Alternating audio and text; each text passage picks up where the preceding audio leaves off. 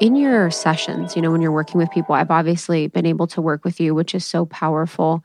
Do you feel like the owner or the the parent of the animal is aware of what's going on or how often do you feel like people are accurately able to predict what is going on with their animal?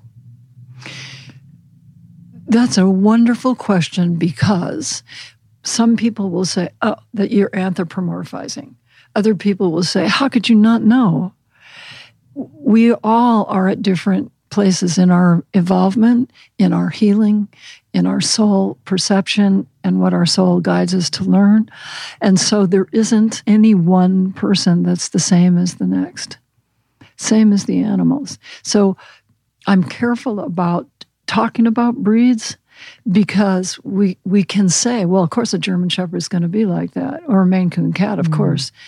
No, because once they're combined with their human, and that has been divinely orchestrated, no matter how we look at it, then they become a different being together. Mm.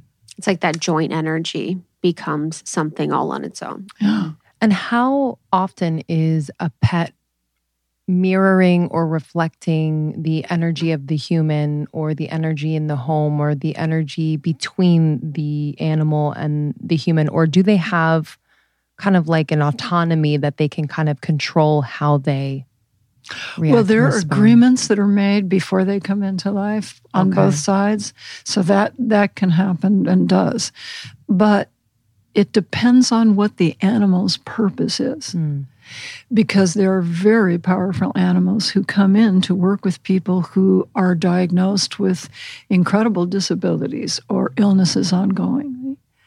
There are people whose animals work with them. A gentleman had an appointment, and his main question was, Why does my cat insist on sleeping on my chest? Why? You know? So I asked the cat, and the cat said, because of his heart. And I said, Have you had your heart checked lately? And he said, Well, no. You know, of course, my, there's nothing wrong with my heart. But after we finished the appointment, he made an appointment, went to see his doctor, he has heart problems.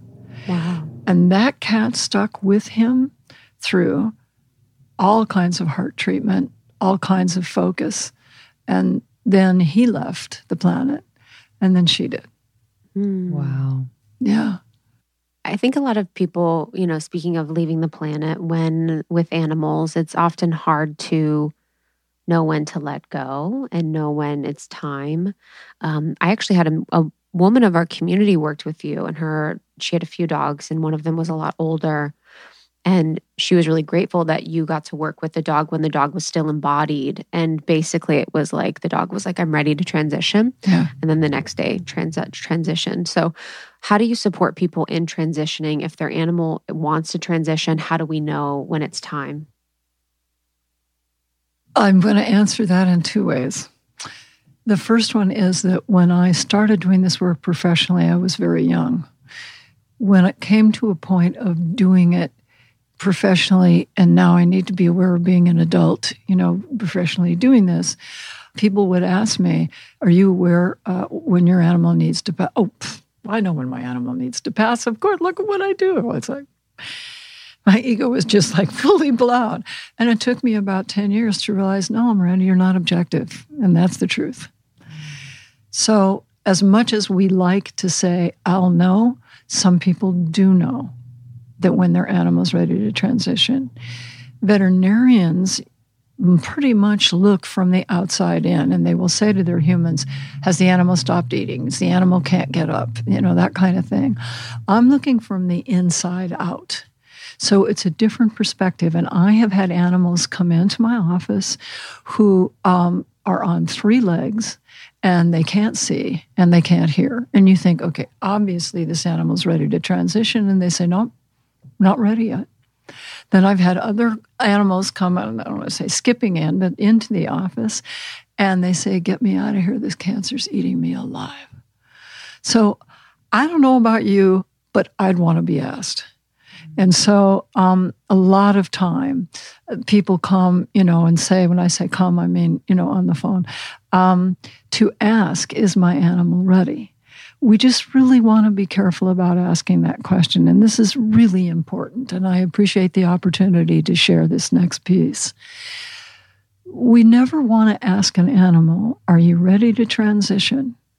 Have the animal say yes, and have the human say, I'm sorry, I can't do it. It's the ultimate sucker punch.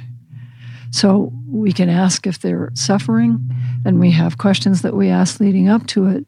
But I don't engage in that unless the human is ready, because then we need to look at it's fair, there's no pressure. It's fair for the human to say, I'm not ready to ask. You know, mm-hmm. great. Thank you for knowing who you are. Mm-hmm. Because we're not going to ask an animal who needs help and then says, please help me. And then we say, too bad, you know. So that's why I, I love that I get to do this because um, I'm a counselor as well as an animal communications counselor. I'm also a crisis intervention and responded to 9 11 on site. Um, and so I'm trained and experienced in trauma. And it is really challenging when mm-hmm. someone that you love very much looks like they might be ready to go. Denial. I can't deal with this. And many times the animals stay only because of their mm-hmm. humans. So, and, and I can't tell you how many times someone has asked a question Does he want to tell me how he feels? And opening the appointment, I want to know how my cat feels. And the cat says, Can you help my human? Mm-hmm. and then I say, Yes, what, what do we need to know? What does your human need to know? She's too stressed. She's not giving herself enough time she doesn't sleep well. And sometimes the, the cat will even show me, you know, something like uh, thyroid issues or something in the human. I never know what they're going to say. Thank you so much for tuning in to Morning Microdose by Almost 30. We hope you enjoyed waking up. As always, we encourage you to take what resonates and leave the rest. If you enjoyed this trip, tune into the full episode on the Almost 30 podcast. All episode information can be found in the show notes. Make sure to subscribe, and if this becomes a part of your morning routine, be sure to share it with a friend. We have new inspiring doses Monday through Friday. Follow us on Instagram at Morning Microdose and follow Almost 30 at Almost 30 Podcast. Thanks for listening. We'll see you in the Vortex.